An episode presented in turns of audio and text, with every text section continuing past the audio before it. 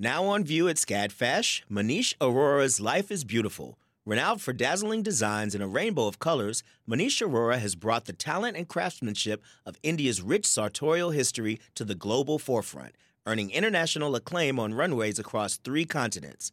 Designing in India since the 1990s, Arora's glittering garments celebrate extravagant expressions of self through varied materials, techniques, and silhouettes in a triumphant union of Western and Eastern aesthetics adapted to today's multicultural society with a touch of humor. Find out more at scadfash.org. Support for WABE comes from 100 Miles, a nonprofit committed to preserving Georgia's 100 mile coast. Protecting this critical coastal ecosystem takes all of us. Watch the stories of the innovators and future leaders who help keep our coast flowing at ourgeorgiacoast.org.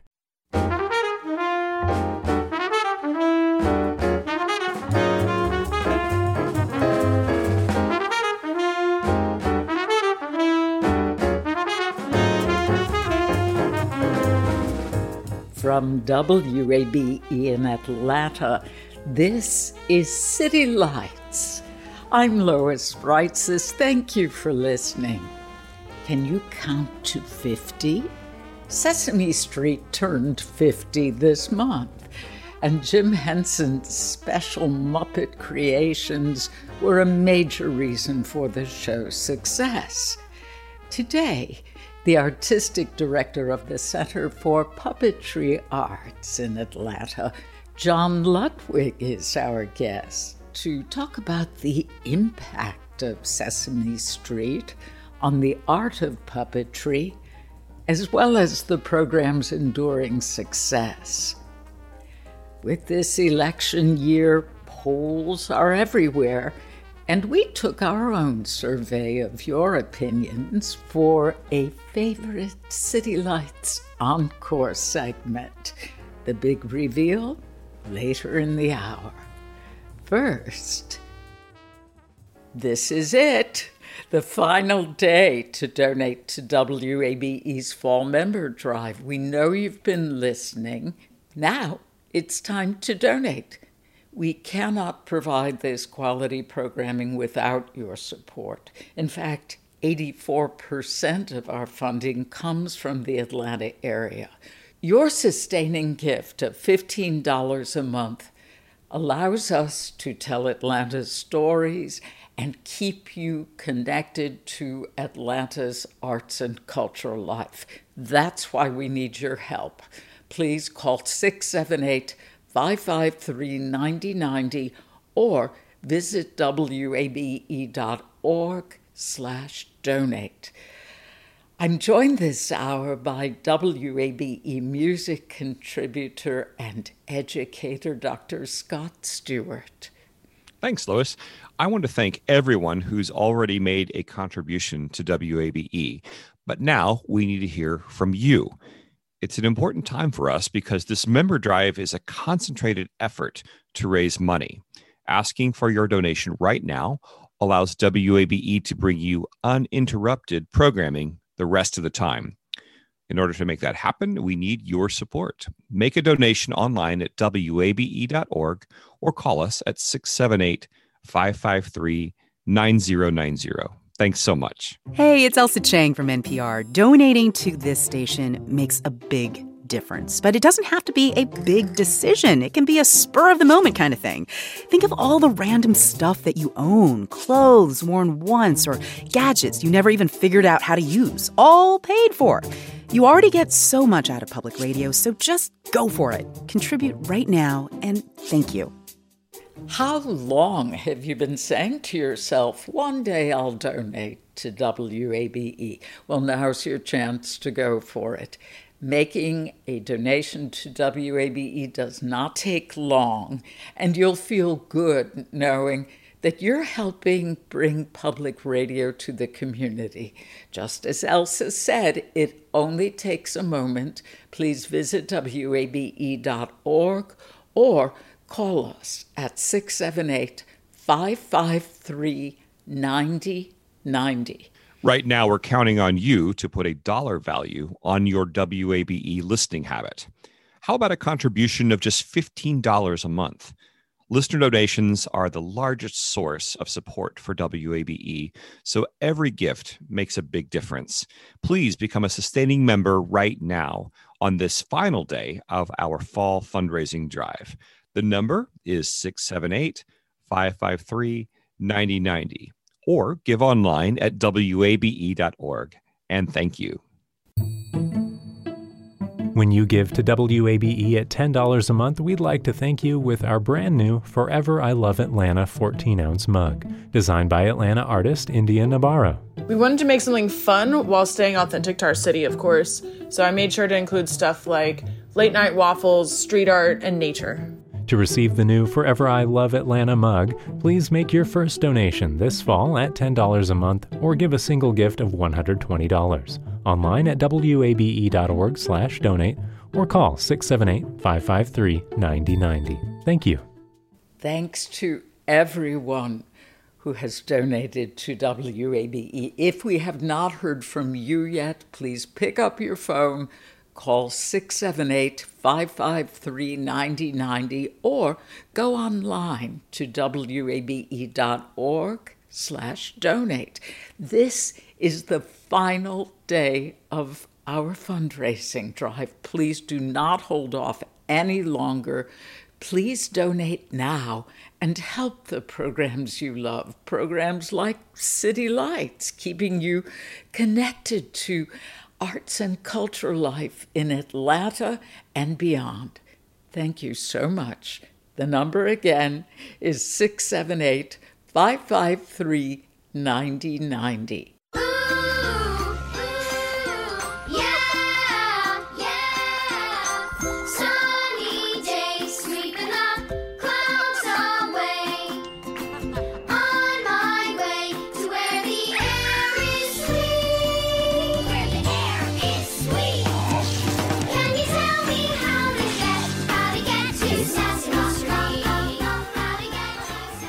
Sesame Street turned 50 years old earlier this month. The writer Malcolm Gladwell described the essence of Sesame Street as the artful blend of fluffy monsters and earnest adults. Many of those fluffy monsters were Muppets, created for Sesame Street by Jim Henson. Atlanta's Center for Puppetry Arts is home to the world's largest collection of Jim Henson puppets and artifacts. So it's all the more meaningful to have as our guest John Ludwig, the artistic director of the Center for Puppetry Arts. John, welcome back to City Lights. Oh, my pleasure. Now, Sesame Street became a cultural phenomenon and remains so today. Essential to its success was the creation of those puppets by Jim Henson. I read that initially Henson was reluctant to become involved with the show. What do you think changed his mind? I think it was the opportunity to interact, you know, with the Children's Theater Workshop, who at first they had child psychologists who said that the puppets and the humans could not mix. It would just confuse the children. And of course, they did a lot of tests and they found that, well, the kids paid total attention to the puppets, but when it was time for the human actors to interact, they lost them. And the Muppets were not your normal puppets back then in what was it 69 they were a wild bunch Aren't mean, they every- still? oh they're still a wild bunch but they they came in they were just wild most skits that jim henson created always ended with an explosion or something blowing up or something happening Ernie, I think uh, it's time to have a talk about taking turns. I mean, you know, uh, you've been watching TV for a long time, and I want to listen to a record. Shh! Come on, Bert. Can't you see I'm trying to watch TV? Uh, come on. Okay, smart guy. You watch your old TV. I'm going to play a record anyhow. Hey! Hey, Bert! Hey, I, I can't hear the TV with the record going. Okay. You want to play a record? See if you can hear your record with the radio going. Aha! Okay, smart guy. See if you like this over here. Sure. How about that? Nice. Yeah, yeah, Sure. yeah. Why not? Hmm. Well, you blew a fuse. And I think that appealed to Jim Henson, a kind of freedom with the characters that they could come up with these wild characters. Oscar the Grouch. I mean, what kid show had a grouch? And yet, how many of us identify with him? Oh, definitely. They they really worked on the characters. The Muppets are character driven, very much so. Everything comes from the character.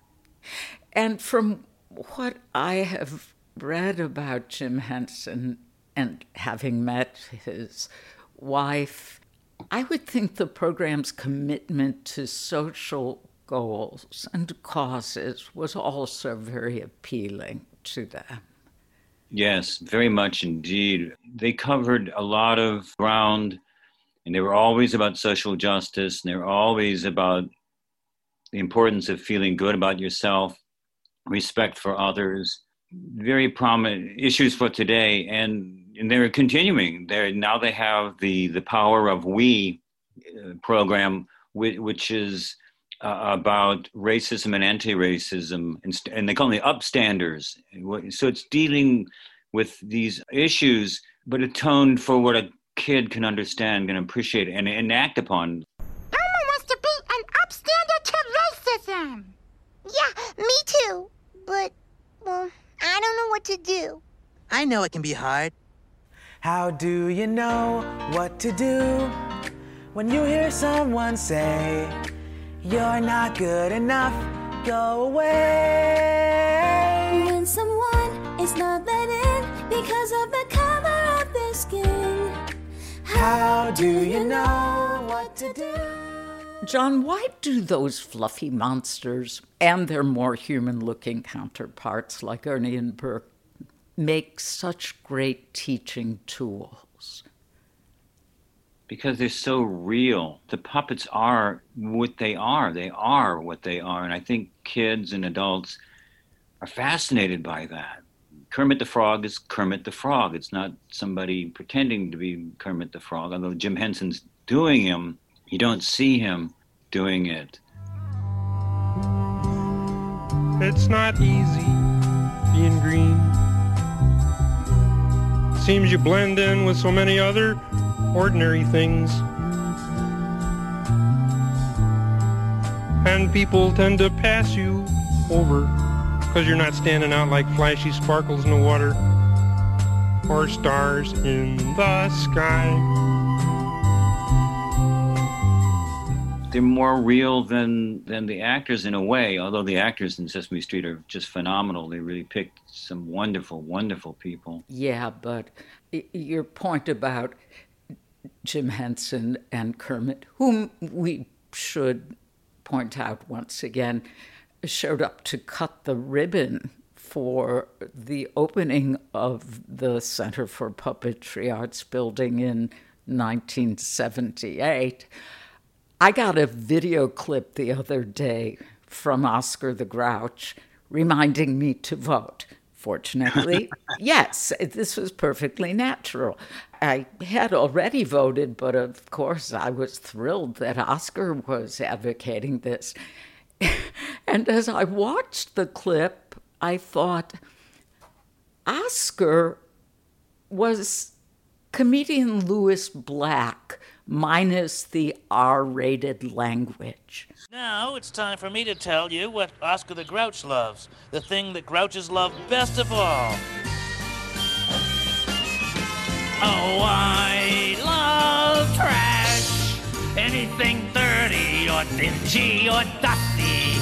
Anything ragged or rotten or rusty. Yes, I love trash. If you really want to see something trashy, look at this. I have here a sneaker that's tattered and worn. It's awful. So clearly, I associate people with Muppets. I watched the Netflix series on the Borgias with my husband recently. Have you seen it by chance? No, I haven't. Oh, it is quite outrageous. And throughout the entire series, when Jeremy Irons was on screen, which is most of the time, he played the role of the infamous Borgia Pope Alexander VI. I couldn't stop thinking of Jeremy Irons singing Put Down the Ducky if you want to play the saxophone with Ernie and Hoots the Owl.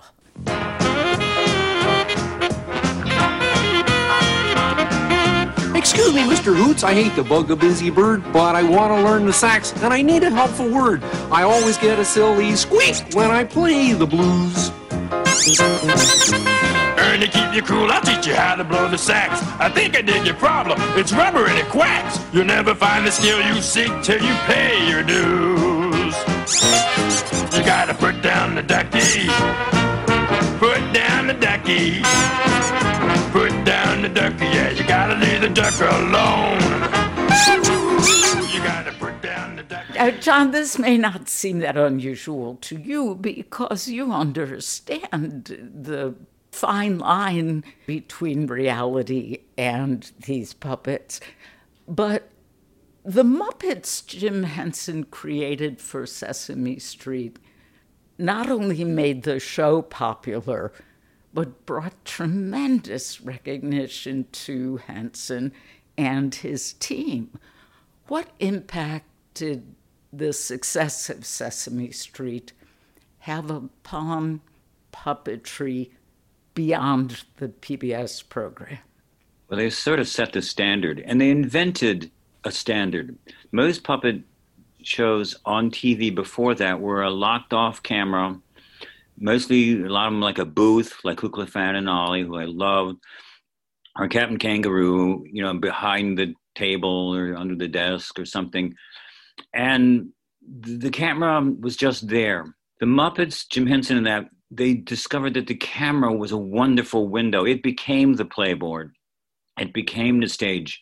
So they played to camera without a booth, or sometimes, you know, they're hidden behind, you know, like the trash can or certain things, but they used the screen. They really used the language of film and, and TV. And he really, really exploited that where nobody else had quite thought it. Suddenly, was all this freedom to move around, to interact with the actors. It, it, it totally set the standard. And the quality of the characters really, and, and in the style, the Muppet style, the moving mouth, the hand and rod. You know, it's called hand and rod puppetry, but everybody knows it as Muppets. It's what everybody thinks of uh, often when we get requests, we're like, okay, you want a Muppet. Okay, we, you know, because we can't make you a Muppet because it's copyrighted, but we know what you're talking about. And the idea of anything puppets, what a brilliant idea. Instead of building tons of extra puppets, you just had a mix and match, kind of a Mr. Potato Head sort of effect. You could just switch out the face and you have a new character. Brilliant, really brilliant way of doing things. You worked with the Jim Henson Company on Bear in the Big Blue House. Your accolades are too many to list at this moment, though I will say that you've got nine citations of excellence from Unima USA, which is the highest award in puppetry. Yes, with a lot of help from all the other people here at the center. Yeah, nine awards. And then we have some other directors here too. I think it's up to 12. Wow. But, John, I'm curious how did Sesame Street influence your own career as a puppetry artist? Well, I saw the Muppets and the commercials, is where I first saw them. The Kreml milk commercials, the all the other eh, things they did got milk and if you didn't they'd shoot you with a cannon would shoot at you and and the Choy dragon where he would just blow flames and knock everything down and ralph the dog on jimmy dean show i just absolutely loved ralph i was convinced he was real a real dog that talked Wait, he's not? I know, you know he's a puppet. As a kid, I was like, puppet schmuppet. I see trees of green, red roses too. I see them bloom for me and you. And I think to myself, what a wonderful world.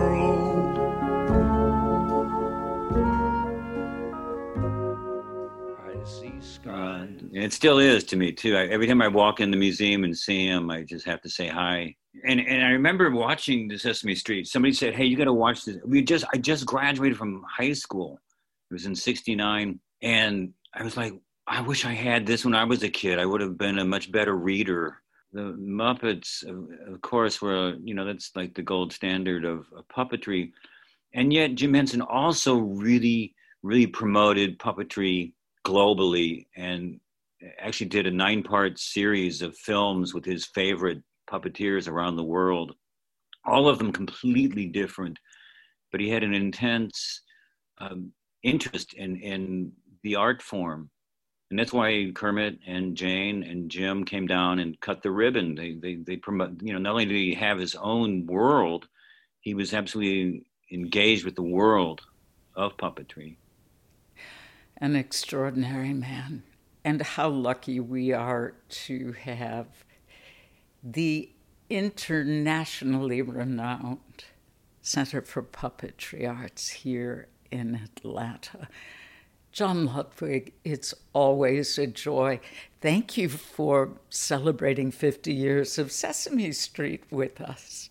I know, and they'll go for another 50 years, I'm sure. Here, here. Thank you again. Always a pleasure, Lois. John Ludwig is the artistic director for the Center for Puppetry Arts. For more information on the center, as well as their vast collection of Jim Henson's puppets and artifacts, check out our website, wabe.org slash citylights. You're tuned to WABE Atlanta. The field of mental health counseling is growing rapidly, and Richmont Graduate University can equip you with everything you need as a licensed professional counselor while integrating your faith into your clinical practice. Programs are offered in Atlanta, Chattanooga, and online. Apply today at richmont.edu. That's R I C H M O N T dot edu. You love free. And at Ameris Bank, so do we. That's why we're proud to offer worry free, hassle free Ameris Bank free checking. Manage your money your way with convenient access to digital, mobile, and telephone banking, all with no monthly service fee or minimum balance requirements. At Ameris Bank, we're with you. For more information or to open an account, visit our local bankers in person or online at amerisbank.com slash free checking. Other fees such as overdraft fees may apply. Ameris Bank, member FDIC, equal housing lender. Now, by popular demand, the City Lights interview listeners chose as a favorite in our recent poll. The votes overwhelmingly were for our conversation from last November with Henry Winkler and Lin Oliver. Actor Henry Winkler is known for his phenomenal success in the role of Fonzie on the TV show Happy Days, and his recent Emmy Award winning portrayal of Gene Cousineau on the HBO series Barry. In addition to acting, Winkler is the author of many children's books, written with longtime co author Lin Oliver. Their latest book, Alien Superstar, is for middle school readers. When we spoke last November, Henry Winkler began talking about the creative partnership with Lin Oliver. You know, we together wrote 28 novels about Hank Zipzer, uh, the world's greatest underachiever. And then one day our publisher said, you know, I think that'll be it on Hank. No more Hanks, which is a, an, an an amazing motivator for coming up with a new character. So we came up with Buddy Burger. He is on a repressive planet, the red dwarf planet. Down his back is a kind of a, uh, a trunk affair, um, and it is a sensory enhancer. He enjoys smells and tastes and art and color, and he and his grandma surreptitiously have watched television that leaked as it was being transmitted all over the world. It leaked out into space. His grandmother collected it, and they watched entertainment. I should add that his grandmother's favorite show is Happy Days. It is so true. You are unabashed, It's? I am. It's on a. It's it was amazing that she too watched it up there on the red dwarf planet.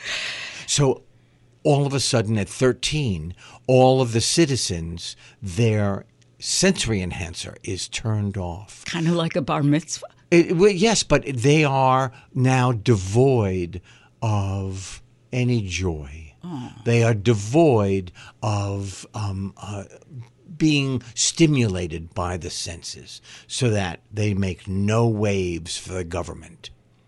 His grandmother, who is the star the, the Starfleet uh, mechanic, master mechanic, cobbles together a rocket ship from used parts, broken parts, and just before her grandson, Buddy Burger, before his um, sensory enhancer is turned off, he takes off and lands on the only address they know on Earth, the back lot of Universal Studios. Okay, now I can say to both of you, you are unabashed. Yes. But why is it not so far fetched that an alien landing on the Universal Studios lot would be considered normal? Well, on the back lot, there are strollers. There are characters who walk around as Bart Simpson and Harry Potter. So when an alien disembarks from a spaceship at Universal, no one even gives a nod. It's like, oh, that's a cool costume, dude. So uh, it's a perfect place for him to fit in and lead a, a life with a secret identity, which is what the book is about. So, Henry, much of your prolific career has been as a television actor. Prolific does not begin to capture your achievements as a creator of family entertainment and TV mm-hmm. books, movies. How did you both mine your inside knowledge of TV for Buddy's adventures? Well, it, it it's very easy. You know, we took a you know, when I landed in California in 1973. I was really a stranger in a strange land. I had studied acting. I acted in New York, but being in Hollywood is a whole other kettle of fish. Mm-hmm. So it, we took a stranger in a strange land, in a land we understand from the inside out. And we figured children think, oh, wouldn't it be great to be a star? And they also love aliens. So we took those two and mashed them up and made it into this adventure. Now, in your first series of books, you mentioned here's Hank. Yes. Hank, the main character, Right. looks like a regular boy. Right. He is gifted with exceptional humor. Right. His friends include girls. I think his best friend's a girl, and his friends are kids from all different cultural backgrounds. So Right. It's easy to see how kids reading Here's Hank see someone like themselves on the page. How will kids identify with the six eyed alien? First of all, I think that most kids feel like strangers in a strange land. You know, they've just arrived on the planet. Our readers are eight or nine or ten years old, which isn't really very long to have established your own values and your own uh, what you love and what you don't love. And they're surrounded by adults who are telling them what they're supposed to love and not love. So here's a character who's completely open to the world. Everything is a new experience. So we think that that's a very relatable thing for most for most kids. I mentioned his uh, Here's Hank. Um, you wrote that series of books books specifically for kids with Yes, dyslexia. uh, here's Hank and Hank Zipzer, the world's greatest underachiever. Uh, all together, there are 12 Here's Hanks. Okay. He is in the second grade. He doesn't know yet he's dyslexic. He just keeps getting himself in and out of trouble. In, uh, in Hank Zipzer, he's in the fourth grade, and he now finds out he's got a learning challenge. And then one in five children on the earth have some sort of challenge. Well, your achievements with that series are extraordinary. Thank you. And and we've had the pleasure of discussing that before. The humor in Alien Superstar, I think, is directed at a slightly older age Yes. group. Yeah. And um, you know, fart jokes, loathing dentists. There is nothing like a fart joke. I have to say, I'm 74. I was I just had my birthday, and Mazel. I thank you so much. And I I bend over backwards to uh, to laugh at a fart joke. Okay, well, there are some good ones in here. Well, you know what? Lin and I truly believe that humor is the beginning and the end of capturing a reader. It is the, um, as Lin always says, it's the gateway to um, capturing a reader and making them a reader for a lifetime. I think it's the gateway to a better understanding of life. I think comedy is much more difficult than Yes. drama. You know, uh, W.C. Fields said, dying is hard, comedy is harder. Oh, what a great line. What are some of Buddy's superpowers? Buddy has the power to transform into a human avatar.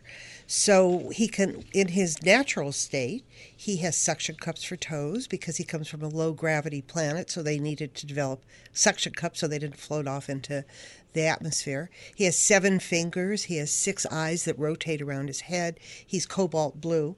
But he has the power to hold on to an amulet that he wears around his neck and biologically transform into a, a very handsome teen idol. So his main power is the power of transformation. It's a delicate one, though, because unless he has just the right nutrition and just the right amount of hydration, his powers of biological alteration can fail. Henry Winkler and Lin Oliver talking about their latest book, Alien Superstar. We'll be back with more after a short break. You're listening to WABE Atlanta. If you want to show your support for City Lights, this hour is the time to do it. We're in our fall fundraising drive, but today is the last day. It's so important that we hear from you right now because 84% of our funding comes from the Atlanta community. You are a WABE listener, but are you a member? Make that happen with a donation now at 678 553 9090 or click the donate button at wabe.org. I'm Lois Reitzes, and joining us on this final day of the member drive is WABE music contributor Dr. Scott Stewart. Hi, Lois. And right now, in this hour, on the last day of the drive, we're asking you to give because you appreciate and value WABE. Become a sustaining member today by visiting WABE.org. The average gift from other listeners is $15 a month, but please give what you can afford. Again, go to WABE.org and click on the donate button or pick up the phone and call us at 678 553 9090. We can meet our goal, but it starts with just one donation. That's your donation. So, what does giving back look like when you're a reporter? Hi there, I'm Eric Deggans, TV critic for NPR. And if you ask me, giving back is all about acknowledging people who've helped you along your journey. Now, one person who shaped my understanding of media was Professor Carol Polsgrove. Her journalism ethics course showed me how money influences media coverage. She taught me the importance of a free and independent press and how to keep my ethical compass true. Now, the values that Professor Polsgrove instilled in me are reflected in the coverage you hear on this public radio station every day. It's why you listen. You can show how much this station means to you today by making a contribution. Give to your community. Give to this station. Give because someone else gave. Here's how. You can give at wabe.org or with a call to 678 553 9090. Eric Deggans is one of my favorites on NPR. I love his coverage of entertainment, his take on films and TV. Eric visited WABE last year, and we learned he watches a lot of TV to be so well informed. That's what we do in public radio. We read the books before interviewing authors, we research the facts and talk to many sources before writing a news story. We make sure that we've done our homework. That's why you trust us. So you can help give back to other WABE listeners right now by supporting the programming you rely on and trust. Become a member right now on this final day of our fall fundraising drive. Call 678 553 9090. 678 553 9090 or go to wabe.org slash donate. And Lois, what you just mentioned about giving back is a very important point.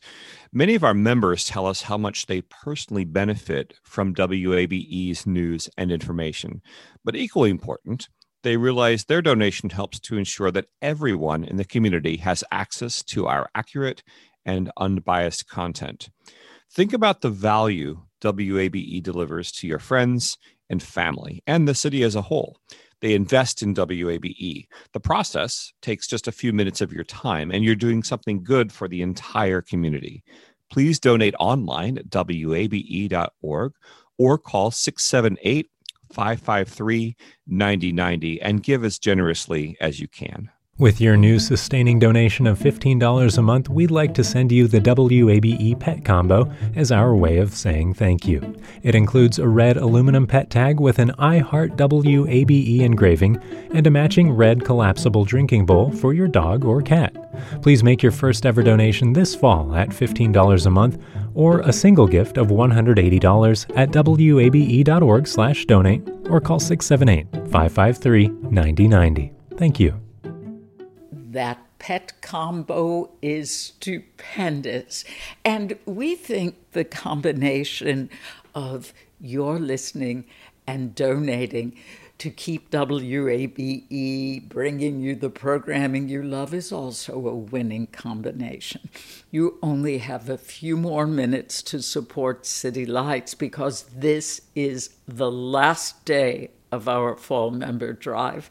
Please become a member right now. Go to wabe.org slash donate or call 678 553 9090. Let's return to more of my conversation with Henry Winkler and Lin Oliver about their book for middle school readers, Alien Superstar.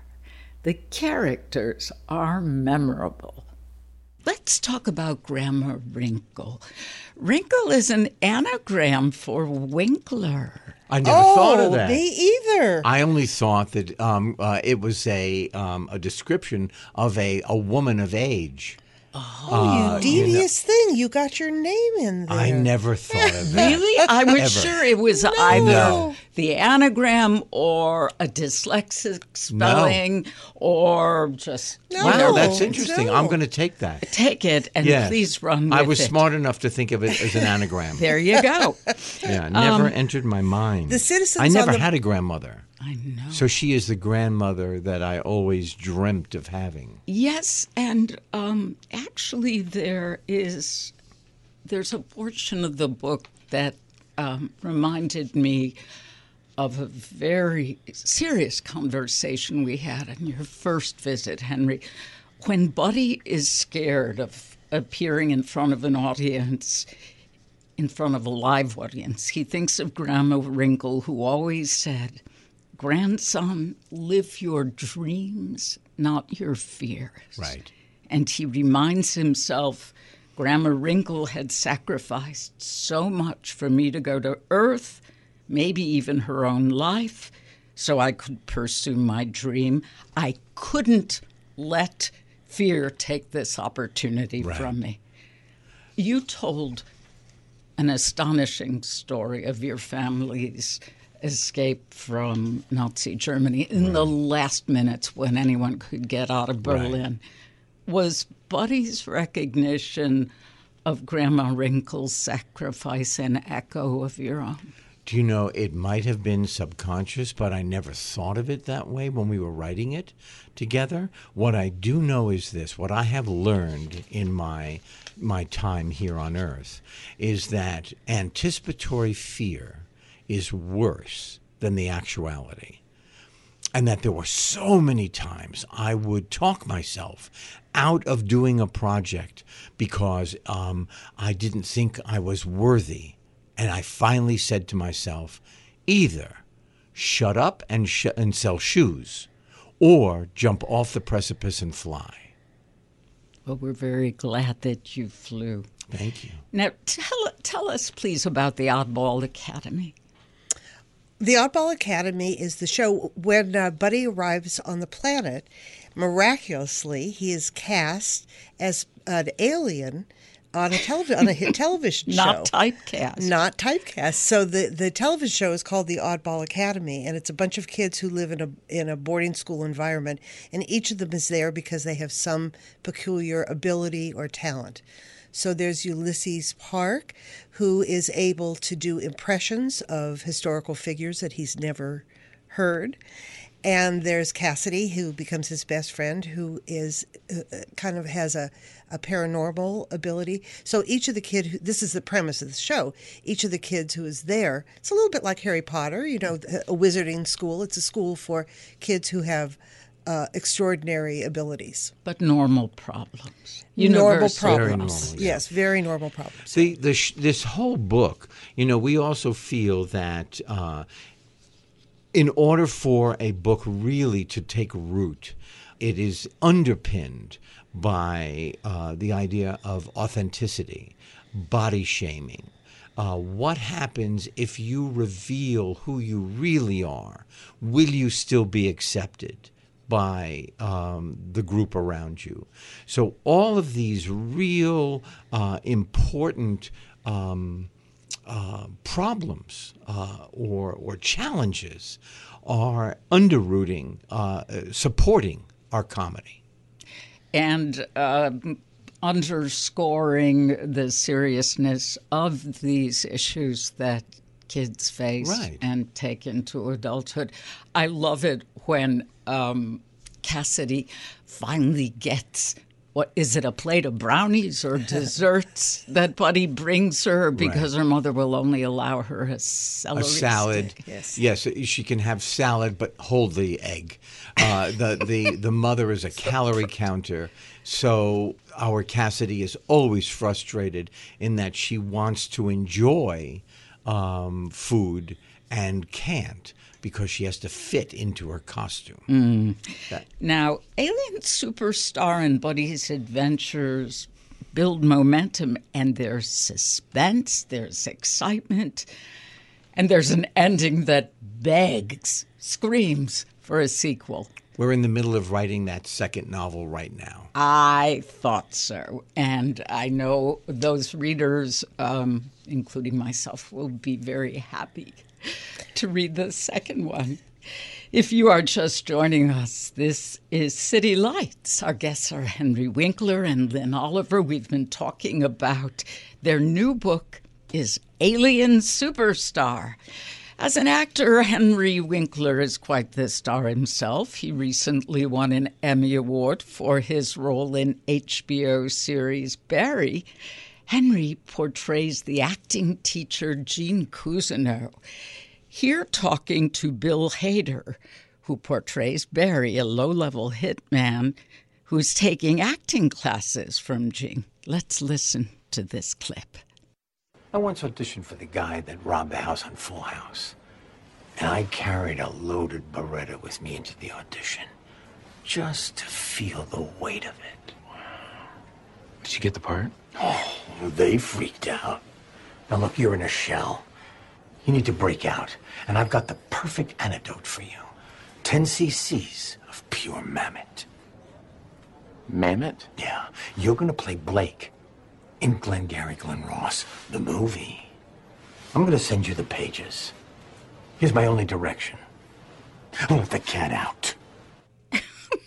It was brilliant. It was brilliant. Thank you. What has playing the role of Gene Cousineau meant for you personally as well as professionally? Okay, so I would have to say maybe like three things. One is that I it's like a gift, a, a birthday gift that keeps going.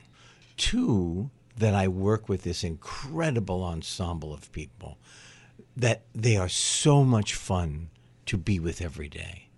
And three, I got the Fonz when I was 27.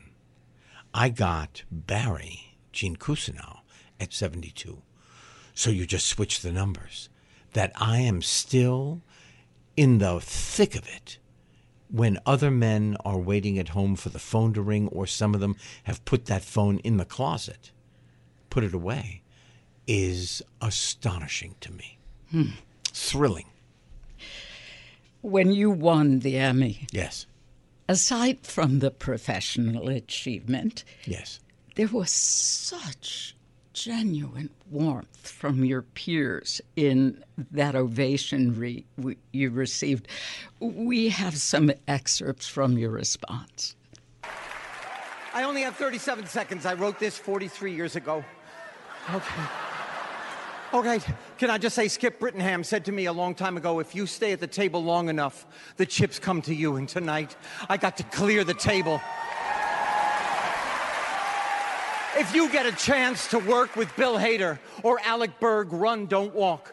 My wife, Stacy, oh my God, my cast and crew, and, and the kids, kids, Jed, Zoe, and Max, you can go to bed now. Daddy won! Of course, my children are, are 36, 38, and 48, but I did tell them they could go to bed. Henry Winkler and Lin Oliver talking about their latest book, Alien Superstar. Listeners chose that segment as a favorite City Lights interview to re air today. Here we are on the final day of the WABE Fall Member Drive. It's an important time for us because we rely on listener donations to bring you programs such as City Lights. And because this is the final day, we need you to chip in right now. Here's a big reason why 84% of our funding comes from the Atlanta community. You can do your part now at wabe.org slash donate or call 678 553 9090. I'm Lois Reitzes, joined on this final day of fundraising by WABE music contributor Scott Stewart. Thanks, Lois. I think if we were in Vienna, it would be the Spitze, right? The the summit, the grand finale of the fund drive. We're so glad to be with you. And you know, there's a reason that WABE still does these member drives. They allow us to be as efficient as we can. When you hear WABE programs like City Lights next week, they will be uninterrupted because thousands of people across the region supported us in Atlanta, in Marietta, in College Park, all over the metro area and all over the state. They make it happen. They're WABE members. But what about you? Please help us out with a monthly donation of $15 to keep us on track and support the programs that you love. Pick up the phone and dial 678 553 9090. That's 678 553 9090. Or you can go online to wabe.org and click the donate button. My name is Kirsty Lubich Nebraska, and I live in Decatur, Georgia. I decided to again give to WABE in 2020 because when schools closed, it became really important to hear a familiar voice uh, every day. It be, it was always a part of my before school routine, so it brought back some normalcy to my world and my my small house, and it's honest. Thanks, Kirsty. Scott. Kirsty's from Decatur, where it's greater. I It have is not. greater in Decatur. I have not heard you say that yet. You've been very restrained. I'm trying to honor all of my Atlanta neighbors, but I'm so glad that Kirsty has chimed in so that we have a chance to elevate the great city of Decatur. Well, Kirsty makes a great point, even though the pandemic has changed a lot of our daily patterns. WABE remains an anchor in your life, a place to hear trusted, familiar voices. Please show how much you appreciate our station and shows like City Lights with a gift right now at wabe.org slash donate. In a member drive like this, we ask for your donation and we use that money to pay for great programs like Morning Edition, All Things Considered, or our award winning podcast, Buried Truths. And of course, City Lights with Lois Reitzes. Listener contributions make up WABE's largest source of funding. 84% comes from the Atlanta community, and your donation is a part of that. On this final day of the member drive, we're counting on you to give as generously as you can. You can give online at wabe.org or call us at 678 553 9090. And thank you. With your new sustaining donation of $15 a month, feel free to choose the WABE Canvas Tote Bag as a thank you gift. It's a wheat color with blue trim and has the WABE logo embroidered on the front pocket. Please make your first ever donation this fall at $15 a month or with a single gift of $180 at wabe.org slash donate or call 678-553-9090. Thank you. What would public radio be without tote bags? It's essential, and you are essential to helping WABE continue bringing you the programming you love.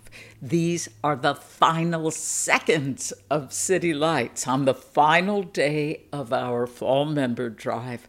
So please give right now. $15 a month makes you a WABE sustaining member.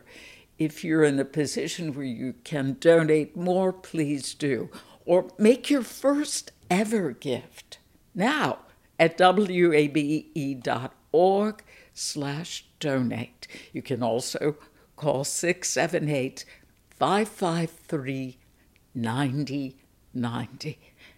Thanks to all of you and Dr. Scott Stewart. You not only make every finale grand, but working together on the pledge drive is always a joy. Thanks, Lois. My pleasure. You've been listening to City Lights, our daily exploration of Atlanta arts and cultural life. Tonight at 9 on City Lights, an hour of fascinating stories from the filmmakers of the documentary Jimmy Carter, Rock and Roll President. Then we'll be back Monday at 11 a.m. Our theme music is The First Time, written and performed by Joe Granston with his jazz band. Special thanks to Hot Shoe Records. Summer Evans and Ryan McFadden are City Lights producers. Kevin Rinker is our engineer, and I'm Lois Reitzes. You can follow me on Twitter. I'd love it if you follow me at LOIS R E I T Z E S. Thank you for listening to member supported WABE, Atlanta's Choice for NPR.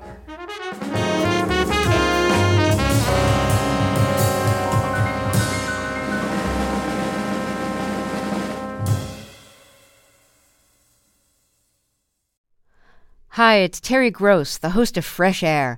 We bring you in depth, long form interviews with actors, directors, musicians, authors, journalists, and more.